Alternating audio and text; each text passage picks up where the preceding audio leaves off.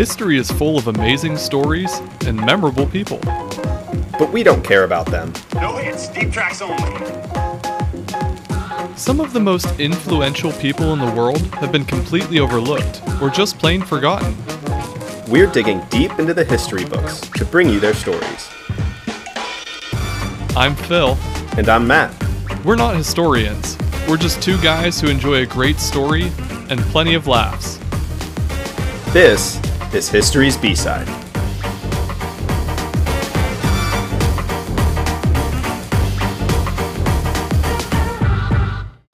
Today's B-Sider is The Man Who Did Not Walk on the Moon. Matt, I assume that you, like myself and a lot of us, were a child at some point. Nope. I, I I was born You just hatched it. 17. Oh, okay. I could already drive.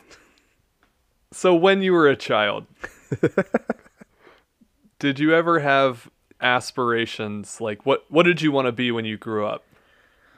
Oh man, I, in in trying to answer this, I have like a an existential breakdown because it's kind of like me choosing a college major where I feel like as a child I I was just in the mood to be whatever I was doing or playing with at the time. So like, Well, yeah, you're were I a was playing with child. construction stuff. Yeah, I mean, You're not I think like I, I wanted to be a lot of something things, year old but- Matt having an existential breakdown about your career choices. This is little kid Matt. What do you want to do when you grow up?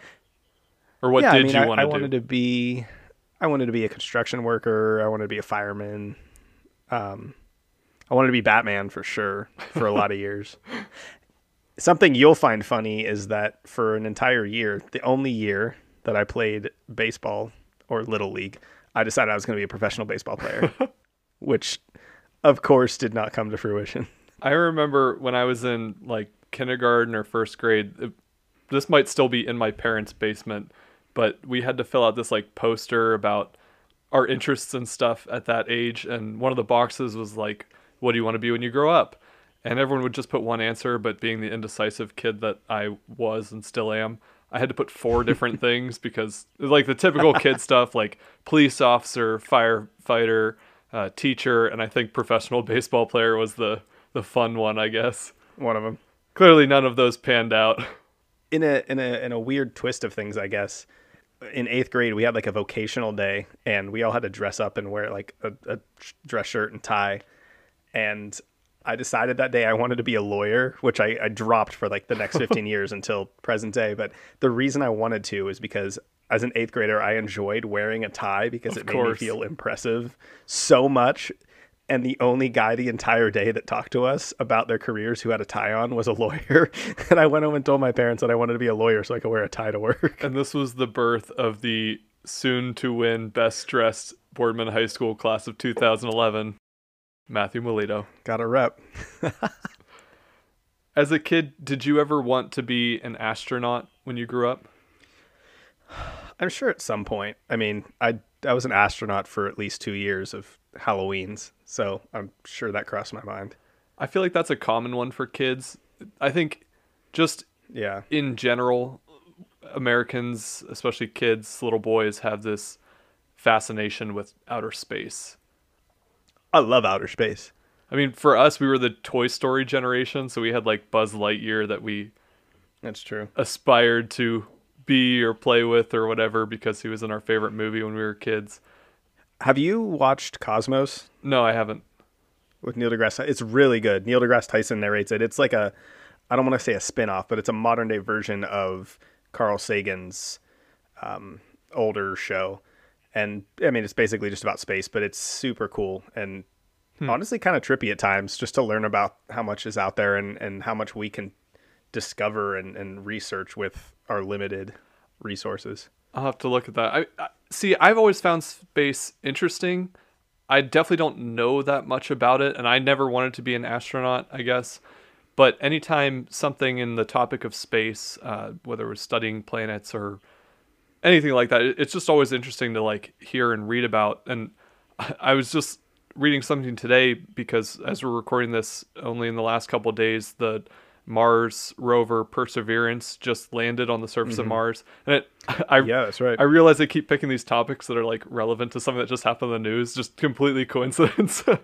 but Yeah. it works out, I guess. Not that anyone's gonna hear this for however long, but just anytime something in space comes up or we're in an environment where we can learn about something in this space, I've always found it to be really interesting and catches our attention at the very least.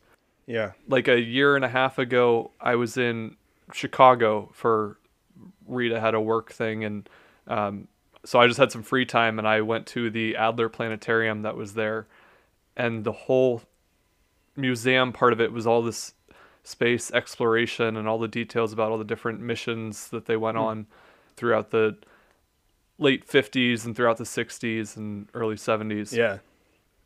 and then even as far back as I think when I was late teens, my family took a vacation to Florida and we went to visit the Kennedy Space Center, and that was really cool to see some of like the the old equipment and some of the old rocket ships and things like that, and kind of scary to look at that and think that this stuff was built in the 60s and actually took Yeah. people to space.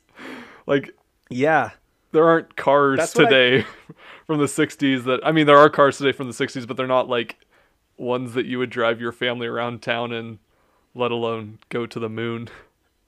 Right. Well, I was in the course of kind of reviewing for this episode, I watched a couple uh, simulations on YouTube of the Apollo 11 landing just to kind of understand the mechanics. And it's just insane to me that they had, I mean, they, the 60s era technology could do some of that stuff. I mean, it, it just seems kind of out of this world. And interestingly enough, Literally. the things I came, yeah, yeah.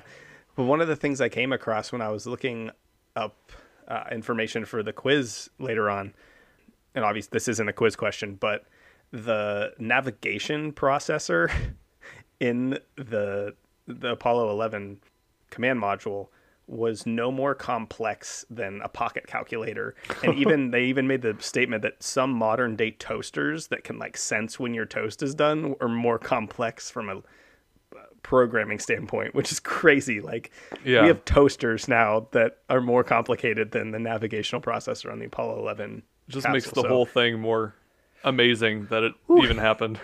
yeah, So speaking of Apollo 11 and the Kennedy Space Center is actually where Apollo 11 launched from. That's going to be sort of the subject of today's episode. We're talking about the the mission that first landed humans on the moon and the people involved with that. The Apollo 11 mission was a part of the Apollo program, which was NASA's third human spaceflight program following their Project Mercury and Project Gemini.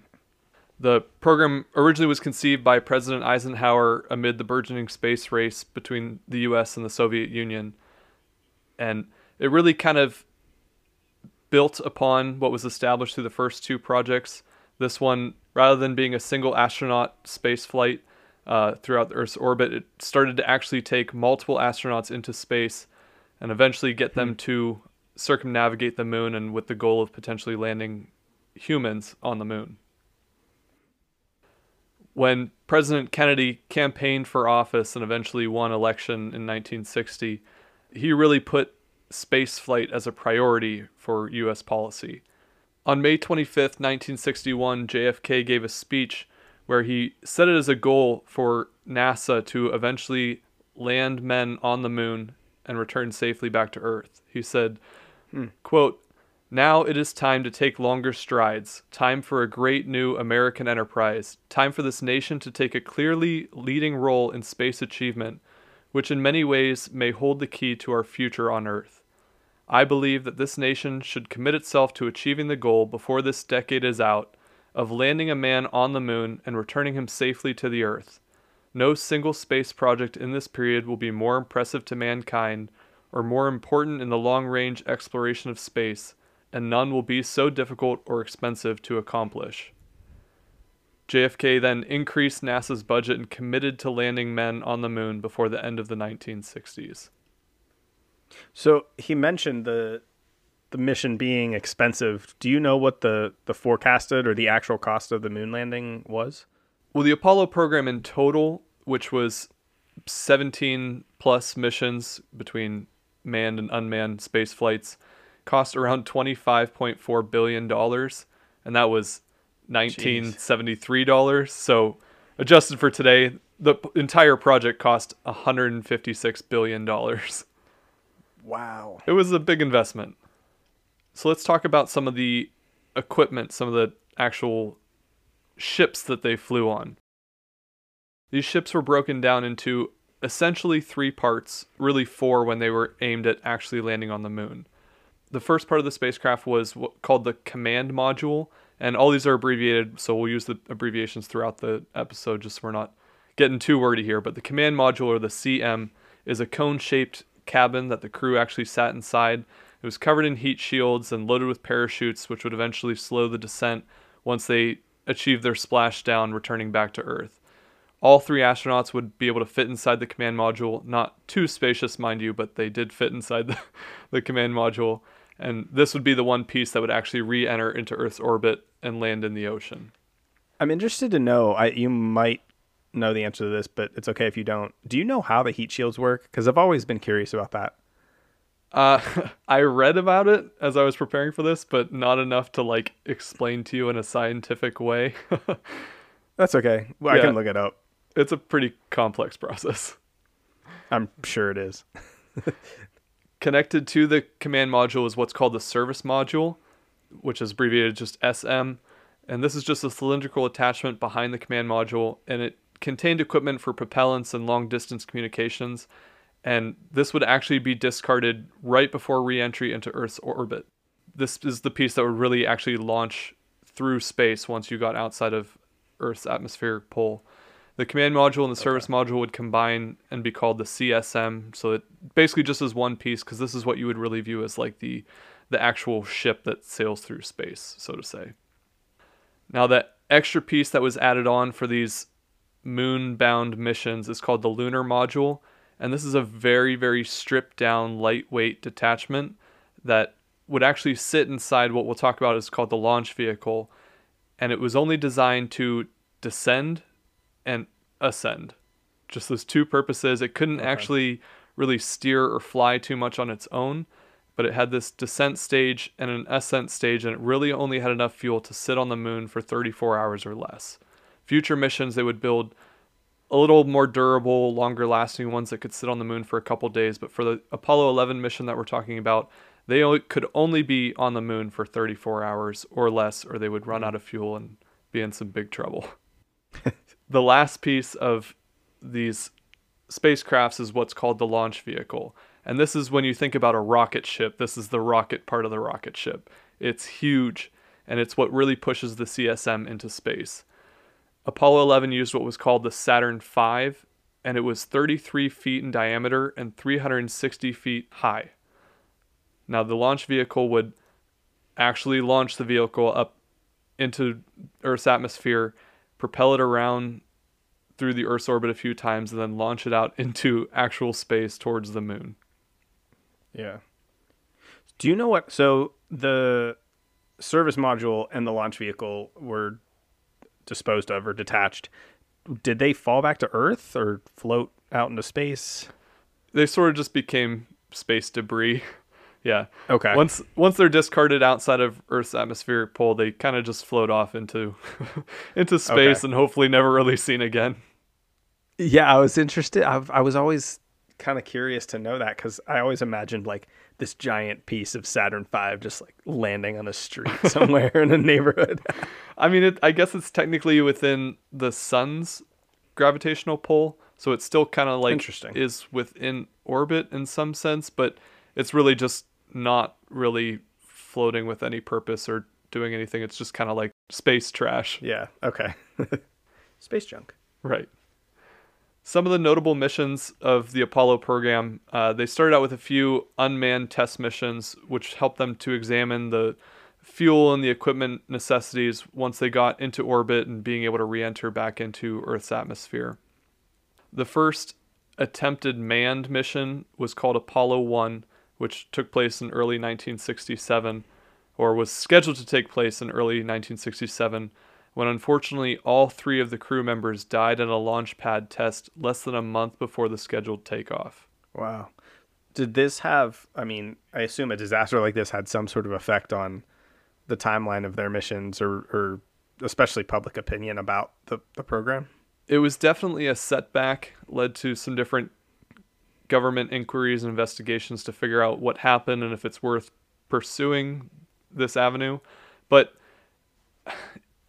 in a way, it's just kind of the astronauts were very well aware of the risks that they were taking. And this was just some faulty equipment that led to a fire in the cabin as they were testing out the launch capabilities. So, in a way, they kind of inspired them to continue with the Apollo program because they didn't want these astronauts to have sacrificed their lives in vain. It, Yeah. The astronauts, they were all committed to achieving this goal of putting a man on the moon, and to see some of their colleagues die in that process, it would have been wasteful for them to just give up on the program. Right.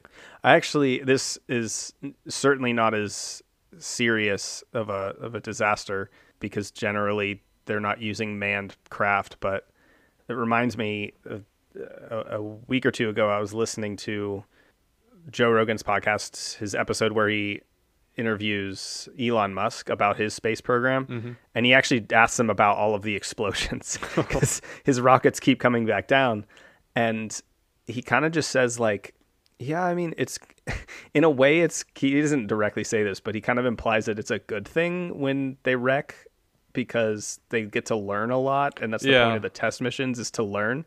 Not that his are manned and people aren't dying, so it's it's not really the same thing. But it kind of reminds me of that sort of sen- sentiment. Yeah, and it's good to note here that unlike some of other episodes of our podcast, this one is a little bit happier. This is about the only sad part in the podcast. So had to include the one unfortunate part of the Apollo program, but for the most part, this is a pretty good success story this episode and we'll be a lot happier as this episode goes on. You mean Buzz Aldrin didn't didn't enslave his crewmates? I wasn't going to mention the S word in this episode. Some of the other notable Apollo missions included Apollo 7, which was the first publicly broadcasted takeoff of a crewed mission, which orb- and this mission orbited Earth. Apollo 8 was the first crewed flight of s- using the Saturn V launch vehicle, and they ended up orbiting the moon 10 times within 20 hours. Apollo 10 was considered a dress rehearsal, so to say, for the lunar landing, and they f- actually flew the lunar module to within 50,000 feet of the moon's surface before returning and heading back to Earth. And because of the success of the previous few Apollo missions, they determined that Apollo 11 would be the actual mission to attempt the moon landing. Hmm. So Apollo 11 took place. They launched on July 16th, 1969, and it was in effect the first crewed lunar landing where they spent 2 hours and 31 minutes on the surface of the moon and collected a 47 and a half pounds of moon samples and rocks and things that they could bring back to study, which was the purpose Yeah. of going there other than just achieving the feat of landing on the moon. The crew aboard Apollo 11 included Commander Neil Armstrong, lunar module pilot Buzz Aldrin, and command module pilot Michael Collins. The actual flight I don't know why. I sorry to interrupt. I I don't know why I figured they were on the moon a lot shorter time than that. I don't like. I would have assumed it was like a half an hour, and then they had to split. Well, it wasn't necessarily all at once. They would go down in the lunar module, and they were actually away from the CSM for about a full day, Oh wow. but they couldn't actually be out on the surface of the moon the entire time. There's obviously time in getting down to the surface, getting back up to the CSM, and Yeah. just needing to adjust to different atmospheric conditions. But actually being out on the surface of the moon in total was about two and a half hours. Wow. Okay. Their flight plan was pretty straightforward.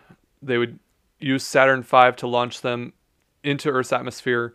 They would orbit Earth once or twice to verify that they were ready, and then Saturn V would propel them toward the moon.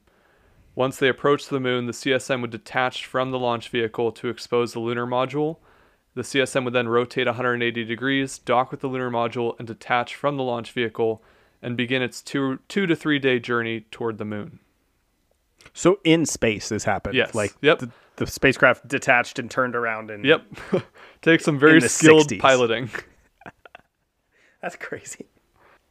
Once they approach the moon, the CSM passes behind the moon and reaches a steady lunar orbit.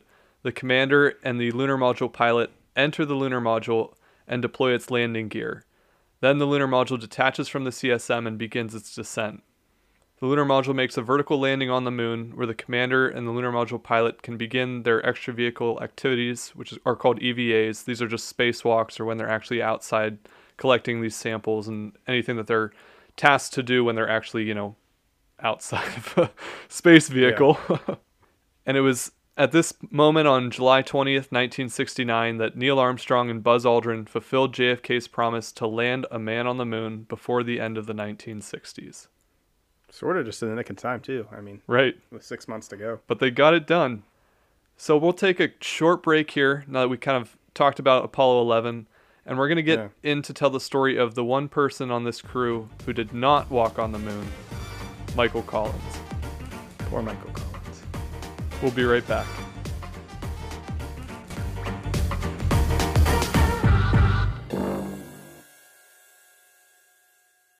It's everyone's favorite part of a podcast episode the ad break, I'm sure everyone is tired of listening to us talk by now. which is presumably exactly why you've subscribed to our podcast to hear us talk. But seriously, we just wanted to take a minute to tell you some ways you can support the podcast on our website, historysbside.com.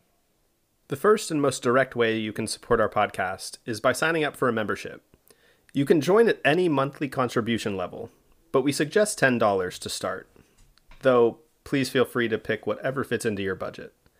A membership will get you access to monthly boneless episodes, show notes, future episode cues, surprise gifts, and more. We also have on there our merch shop, which includes things like t shirts, hoodies, hats, drinkware, bags, stuff for adults, kids, and dogs, so you can rep your favorite history podcast everywhere you go. You'll also find extras, including free stickers, bookmarks, and postcards. You can suggest an episode topic, or submit a question about the podcast, one of our episodes, or even about us. That website again is historysbside.com. And now, back to the episode.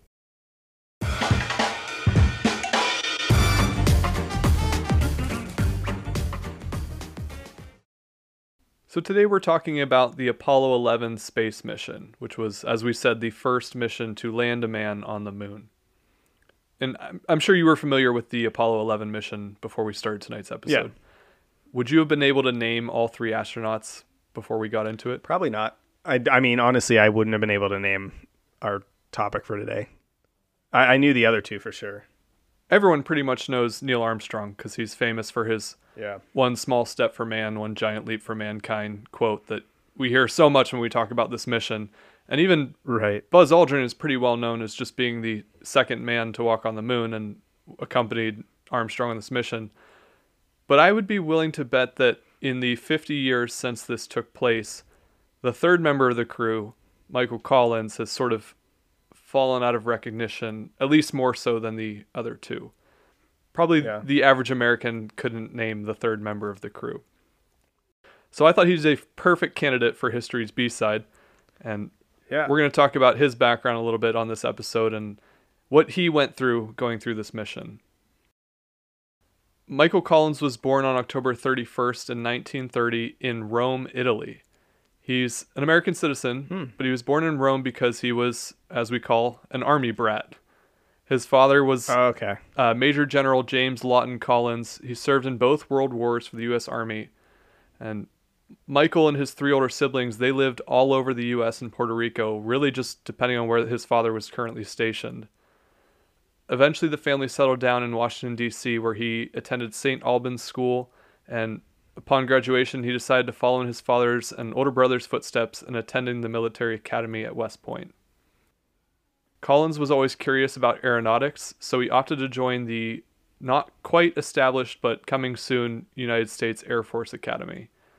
He also wanted to avoid claims of nepotism should he join the Army because his father was already a Yeah. major general, his brother was a colonel, and his uncle was actually a general and the chief of staff for the U.S. Army.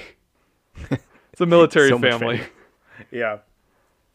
After choosing to join the Air Force, he started to go through some different training. He became a skilled pilot while training at different Air Force bases and accumulated over 1,500 flying hours as part of a mobile training detachment, which allowed him to qualify for an Air Force experimental flight test pilot school in 1960. Was that specifically? I mean, was that designed to train astronauts? Uh, what is? Ex- I guess what a better question to ask is, what does experimental flight mean? It more had to do with testing out different weapons and military grade Okay. aircrafts. They actually did pull a lot of astronauts from this program, but it wasn't specifically astronaut training. Gotcha. Okay. But it was while he was in this experimental flight test school that he became inspired to pursue becoming an astronaut, especially when he witnessed the first American orbital space flight called Mercury Atlas 6, which was piloted by John Glenn and orbited the Earth three times in under five hours. Initially, he failed to be accepted into NASA's second astronaut group, but he was accepted into the third group of astronauts in October of 1963. Turned out to be good timing, I guess, huh? Yeah, seriously. And he said that in multiple interviews post all this in modern days, he said that he kind of just was in the right place at the right time. Yeah. All three of them. He said that about his crewmates as well. Once he completed his spaceflight basic training, Collins was assigned his specializations, pressure suits, and EVAs, which we mentioned were those extravehicular activities. His first assignments came as a part of Project Gemini, which was NASA's second human spaceflight program. He served as the backup pilot for Gemini 7, and on these space crews, we should mention that they have what's called a backup crew and a prime crew. The prime crew is the ones who are Okay. actually participating in the mission, go actually into space and pilot and crew the spacecrafts. But they always had a backup crew that would train along with the prime crew pretty much up until launch day. They would start to back off a little bit towards the end once it seemed that everything was going smoothly. But the backup crew had to be prepared just in case anything happened to any of the prime crew. If they needed to drop out Sure. for medical reasons or whatever else, the backup crew was ready to go, ready to serve on the missions pretty much up until launch day. His first actual spaceflight came when he was the pilot or the prime pilot on Gemini 10. The purpose of this mission was to rendezvous and dock with two Agena target vehicles. I'm not familiar with that name. Were these like space stations or other spaceships that we launched? The Agena target vehicles, or just ATVs as they were called, were these uncrewed spacecraft that they actually just used to practice these rendezvous and docking procedures. Oh, we should explain that rendezvous are essentially just it's a it's a technical term for when these spacecrafts that they were actually boarding would essentially just float through space pretty much unpiloted. And this is basically what the lunar module did. So they was preparing them to eventually use the lunar module to get from the CSM down to the surface of the moon surface. and then be able to get back up to the CSM to return back to Earth. Okay. And docking, pretty self-explanatory. It's just when they use these extra spacecrafts to attach to their main flight craft. Gotcha. Basically, it's exactly what the lunar module would do. It would dock with the CSM and then rendezvous down to the surface of the moon, rendezvous back up, and dock with the CSM. Gotcha. So he was practicing these with these ATVs and actually repairing some of them on the purpose of this mission. He had to make two of these extravehicular activities, 49 minutes and 39 minutes respectively, which made him the first person to take two spacewalks in one single mission. Hmm. Shortly after the success of Gemini 10, Collins was reassigned to work in the Apollo program. Originally, he was going to be the backup command module pilot for Apollo 2, but the mission was inevitably canceled. Because of this, he was reassigned to be on the prime crew for Apollo 8, but was removed from that program after experiencing some serious medical issues in his legs. He went through some surgery and recovery, but was again assigned to be the command module pilot for Apollo 11, along with Neil Armstrong as commander and Buzz Aldrin as the lunar module pilot. So all of this kind of worked one way or another to eventually Yeah. seal his destiny to be a part of this historic crew on Apollo 11. Right. All the cars just kind of fell into place. Right. So, following the success of Apollo's 9 and 10, which they really used to test the lunar module, it was determined that Apollo 11 would be the lunar landing mission. For this mission, the CSM was given the call name Columbia, and the lunar module was called Eagle. And we'll use those terms because we're talking specifically about this mission. We'll use those terms for the rest of the Yeah. episode. Okay. As the command module pilot, Collins would not be boarding the lunar module or participating in any EVAs on this mission. So his training was very different than what Aldrin and Armstrong were going through. A lot of times he would train on his own, while the two of them would be working on lunar module tests or practices. He was kind of working in his head for every little detail about his own missions. His job was going to be to orchestrate the rendezvous with the lunar module and ensure the safe departure and return of his crewmates. In order to prepare for this, he compiled a 117 page book of all different scenarios in which the situation could go horribly wrong and how he would have to react to them. Jeez. Honestly, that just seems to me like a very well organized anxiety attack. I'm Just thinking of every way something could go wrong. I'm sure it is, but it's also kind of what you have to do. Oh, I'm sure. Yeah. They're doing something that's I'd rather have never been done before. and it's better to be over prepared than stranded on the moon. That's fair. So this mission would follow pretty much according to plan. Saturn V launched Columbia toward the moon as Collins would successfully dock with the lunar module and approach a steady lunar orbit. Once they were there, Armstrong and Aldrin boarded Eagle and began their descent, landing safely on the moon and stepping into the history books forever. Meanwhile, Collins remained aboard Columbia, orbiting the moon by himself. Oh man, poor buddy. I feel bad for him. He's just chilling in the module alone. this is where his story gets kind of I don't know, scary seems like a good word, but also it's an experience that only Michael Collins has experienced and well up to Yeah. this point at least and none of us can really comprehend what might have been going through his mind. The fate of the two moonwalking astronauts rested in the hands of the one person who never set foot on the moon. Despite all the tests and preparatory missions that they went through, there were so many ways that this mission could have gone wrong. The lunar module was never actually tested on the surface of the moon. Its engines could have failed to launch, they could have lost communications permanently, or any small error or mistake in navigation or their time planning could have altered the docking process. If any one of these things went wrong, Armstrong and Aldrin would have been stranded on the moon, where Columbia could not reach it and oxygen supplies would inevitably run short. So essentially, they would die. Yes. I mean, there was not a lot. There, there's not a lot of like contingency plans when you've only got one lunar module. Right. And if anything would have gone wrong, Collins would have been forced to leave his crewmates behind and pilot Columbia back to Earth by himself. Wow. In a note that he wrote shortly before the mission, Collins said, My secret terror for the last six months has been leaving them on the moon and returning to Earth alone. Now I am within minutes of finding out the truth of the matter. If they fail to rise from the surface or crash back into it, I am not going to commit suicide. I am coming home. Jeez. But I will be a marked man for life, and I know it. Wow. Some intense stuff.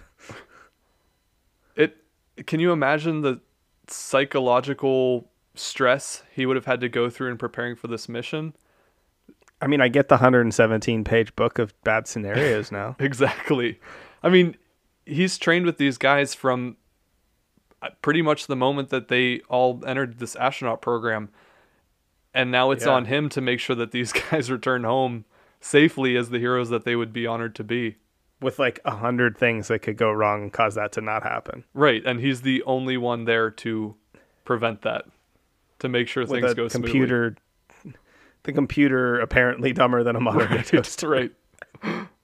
As Eagle began its descent, rotating in front of Columbia, Collins tried to inspect it to ensure that it had no damage and the landing gear was properly deployed. As they drifted away towards the moon, Collins radioed to his crewmates saying, Keep talking to me, guys, to ensure that they were safe. Collins spent nearly 28 hours alone aboard Columbia as it continuously orbited the moon, and he lost communications for about 48 minutes on each orbit as he drifted around the far side of the moon. Do you know how how long one orbit takes? Took then, I guess. It varied with the different equipment and everything. So each mission was a little bit different. On Apollo 11, I think I read that it took about 119 minutes, so about two hours to make an orbit around the moon. Wow. Okay. And in total, So I mean, for almost half of that, he was by like alone, with no knowledge of what was going on on the surface of the moon, yeah, for no ability to communicate with anybody. 48 minutes out of every two hours for just over a day, Wow. Collins was completely by himself, alone, separated from the rest of humanity by 239,000 miles of space. He was out of sight and out of contact. That's terrifying. I'm scared. I'm not even there, and I'm scared. Do you like being alone, Matt? I don't mind being a, alone in my room, but like, Knowing that there's different kind someone of you could you could just pick up your phone and talk to someone at any time. right? Like, I don't even like driving in a a desert, like thirty or forty. I don't know, an hour from the nearest town. Like that gives me the heebie-jeebies. So, It's I mean, even then, you can probably walk to civilization again. This guy's in a place where like, nope. it's hard to imagine and kind of hard to fathom, I guess. And if you think about Yeah. it, 28 hours isn't that long. But It's a long time to be. it's a long time when there's no nothing else really there's no other option, no way out of it. And sure he had things to do aboard the command module, just yeah. typical housekeeping duties and checking all the equipment and everything, but he's alone. He's further away from home than any other human has ever experienced alone. Half the time without any sort of communications, not knowing what's going on on the moon, not knowing what's going on with the rest of his crew. Well, that's the other thing I was going to say. It's like that's 28 hours. 28 hours isn't a long time unless uh, you're performing a mission you've been worrying about for six months, in which two of your closest coworkers could die. Right. And then you have a long couple days trip home. Oh man, Rather than loneliness, though, Collins described this experience as feelings of awareness, anticipation, satisfaction, confidence, almost exaltation. Jesus. On the other note, he had been preparing for this mission for six months. He was an expert, one of the best pilots in the world, especially one of the best pilots of a spacecraft in the world, and knew what he was doing. His sole focus was on this mission and making sure it was completed Yeah. And getting these guys home safely. This is the kind of backstory that you don't hear about when you think about the moon landing. No, I mean I think this is almost in a way more interesting than actually being on the moon. Right. Uh, for the sole purpose that they had, they were with each other. Like they had two people with them. What Aldrin and Armstrong did was certainly notable and will forever be in the history books. But their achievement sort of isn't remembered. Well, that's not the right way to say it. Their achievement isn't as noticeable if they don't make it home. Right. That was only the first half of JFK's goal was landing men on the moon. The second half of that quote was getting them home safely. They have to come home. right. and all of that fell squarely on Collins' shoulders. The mission continues, though. Collins finishes his orbit and approaches the reconnecting site. Armstrong and Aldrin reboarded Eagle, which lifts off using its descent stage as a launching pad. Eagle docks with Columbia, where Armstrong and Aldrin re enter the command module with their ma- material samples. Eagle is then jettisoned to eventually crash back onto the moon's surface. The service module engine fires the CSM back toward Earth and is eventually discarded just before re entry. The command module re enters Earth's atmosphere, where aerodynamic heating surrounds it with an envelope of ionized air, causing a communications blackout for several minutes. Then the parachutes are deployed and the command module splashes down into the Pacific Ocean, where the astronauts are then recovered by an aircraft carrier. Can you imagine the sense of like relief? Not just like, first of all, when they finally made it back to the Columbia, like when he finally got them back in the main ship and they were all together again. But then also when it finally touched down. What's funny is one of the, one of the articles I read, you mentioned a sense of relief when they get back into Columbia. One of the articles I read was a quote from him where he talked about not so much being relieved to see them, but just annoyed that they were covered in moon dirt and that they were bringing it into the command module. And like he just had built this That's mom status right there. this living space that it was his baby. This ship was where he spent the entire trip and this this very historic achievement. And they filthed it up with all their moon dirt and everything that was on their suits and on, and everything they, they brought look like back. they had just wrestled. But I'm sure there was relief in just knowing that they he had accomplished this part of the mission.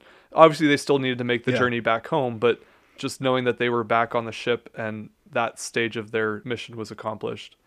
And then the entire journey back, it's two to three days of flying back towards Earth.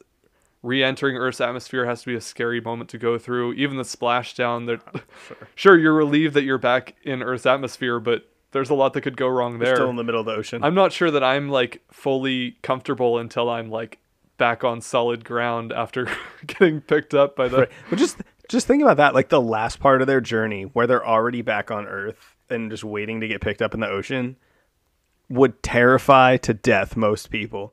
right. Like I don't want to be floating on a tin can in the middle of the Pacific Ocean waiting for somebody to come pick me up. Hopefully they find us, guys. Collins had already decided prior to Apollo 11 that if the mission was successful, it would be his last. He had hoped to achieve JFK's goal of landing on the moon within the decade and did not wish to continue exploring the moon once this had been accomplished.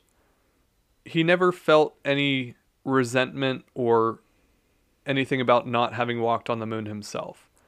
It was never a long term goal of his. He didn't feel it was the pinnacle of being an astronaut. Just being a part of this mission and accomplishing the overall goal as a team was what was important to him. Mm-hmm. He's a stand up guy. This is kind of reminding me of Frank Wills, not to like shit on Frank Wills, but like he's the opposite of Yeah. like wanting the attention and expecting the the glory. Yeah. I mean, the, upon their return, the three were celebrated. They had ticker tape parades in New York and Chicago. They went on a global tour where they met the Queen of England and visited dozens of countries. Hmm. But as time went on, Armstrong and Aldrin were still celebrated as the first two men to walk on the moon, but Collins just sort of faded into the background. It just wasn't really his style or desire to want to be memorialized as a hero he wrote in his autobiography that this venture was structured for three men, and I considered my my third to be as necessary as either of the other two. The three of them were celebrated as heroes for years upon their return, and deservedly so. But Collins himself always said that he never viewed astronauts as heroes. They were assigned a job to do, and they were they were experts and did that job to the best of their ability. And I think that's really how he viewed his role.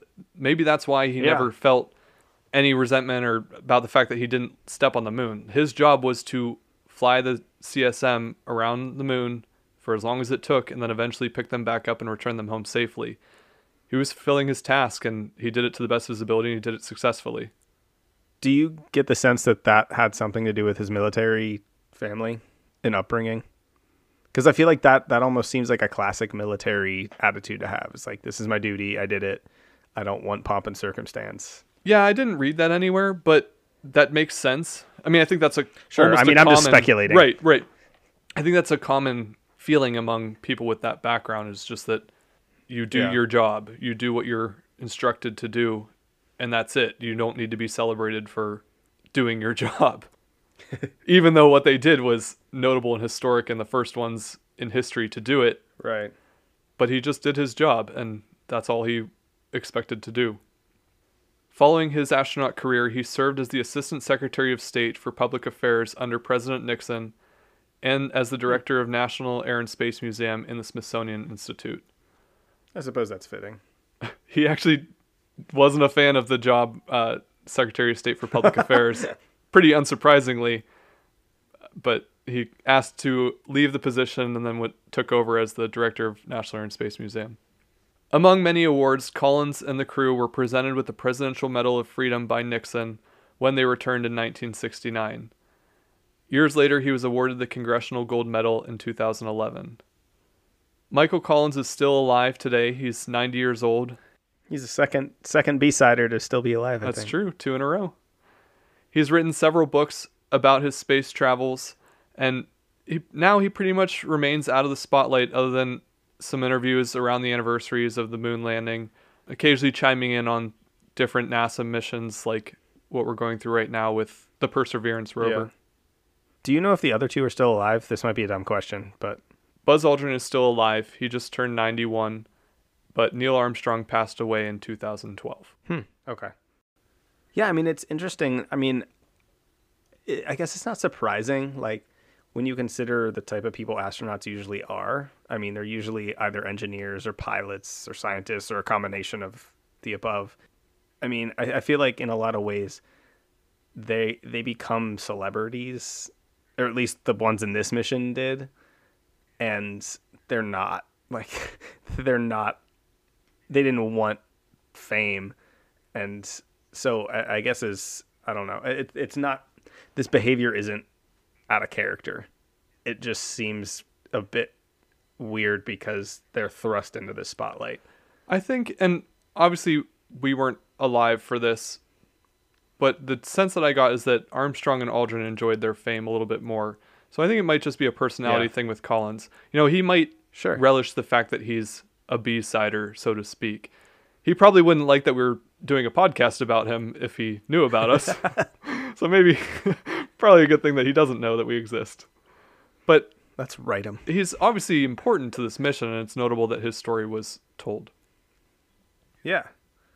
Yeah, I mean for sure. I I think it's it's interesting that I, I- things that I find more interesting about the mission have to do with him than the other two. Like Right. n- not that any part of the mission isn't interesting because it's fascinating and and awesome, but I I don't know. I find it so much more complex to think about his duties and his position than the other two for some reason. And as terrifying as it would be, I kind of want to experience that solitude. Maybe not for 28 hours when I know that my life is hanging in the balance and I'm responsible for two Like other lives. minutes. But that's not something that you can get on Earth. No, no, no, you can't. Maybe in the most remote places, I don't know, Yeah, Antarctica. but I mean, you're still not. You're still not even. I, I don't know a quarter of the the distance away from humanity in those places. right. You know what I mean? It's intimidating to think about. For sure. So, are you going to go up to space when Elon Musk finally launches his civilian rockets? I'm just waiting for him to invent that hyperloop or whatever it was so we can get to Cleveland in like 10 minutes. And Because the first thing he's going to do is put the hyperloop between Youngstown and Cleveland. there was supposed to be a stop from like Cleveland and Pittsburgh. Oh, was there? We were on the list with a stop in Youngstown or something like that. I had no knowledge of this. I the might only be one I heard about I've was definitely San heard Francisco before. to L.A. I mean, I think it's definitely in the future. It is a kind of random side note before we get to your quiz questions. Part of that interview with with Elon, he actually said that they were only a couple years away from doing that. Now, this is Elon Musk we're talking about, so I don't know how accurate that guesstimation is, but to me, it's kind of bonkers that we've got people that are like, yeah, we're just like two or three years away from sending civilians into space and whatever. Who knows? Who would have thought in 1969 we'd be putting men on the moon? That's true. So, speaking of the quiz, are you ready? Sure. We'll All right. figure it out. We'll be right back.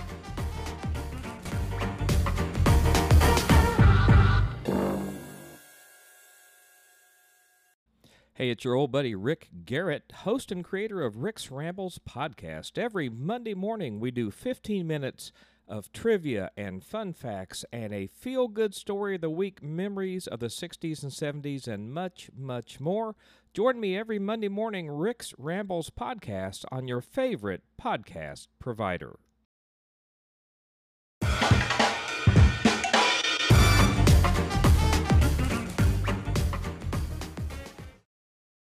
Okay, welcome back, listeners. We uh, like to end every episode with a short quiz for the host, just to see how much he has learned and also to give you guys a chance to have some fun and, and test your own knowledge of our subjects. Today, I've got a couple questions just kind of surrounding the, the moon landing and our space program in general.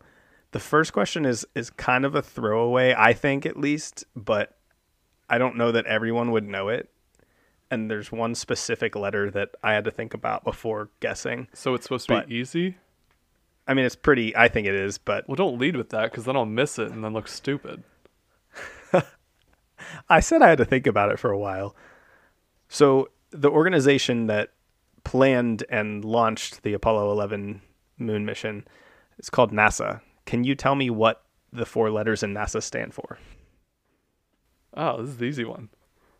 National Aeronautics and Space Administration. Yep. I don't know why I had to think about aeronautics for so long. I was sitting here like, what is it? I thought that was I it. I, you would made me too second easy. guess myself. Well, I'm glad you got it. I, I thought it might be too easy, but I figured I'd ask it anyway. So, for the, the second and slightly harder one, we talked a little bit about the space race between the United States and the Soviet Union. The Soviet Union beat us to many different uh, benchmarks in space, um, but two Those of the more notable ones- commies. two of the more notable benchmarks were the first to launch a satellite and the first dog in space. Can you name the satellite and the dog? One point for each. The satellite was called Sputnik, right? Sputnik what? It's a number. Oh, I don't know. Two. It's one. it's just it's one. Maybe one failed. And the dog The dog was, was, the dog was launched on Sputnik 2. Oh, jeez. Uh, Rover six. no. I honestly am not sure how to pronounce it. It's N A I K A like What? Nika You're giving me a question that you don't even know how to pronounce the answer? I tried to look it up. I couldn't find a video pronouncing her name. But it's How am I supposed to get that? I don't know. I gave you an easy one for a reason. the last one's not any easier. Great. It might be. So, for your final question, the crew of Apollo 11 was asked to bring pieces of another historic moment in American flight history. Can you tell me what that moment was and what the pieces were? I have no idea, but I'm just going to make a random guess and hope that it's right. I'm going to guess it had something to do with the Wright brothers' flight. So, Yep. something from their bicycle shop, maybe?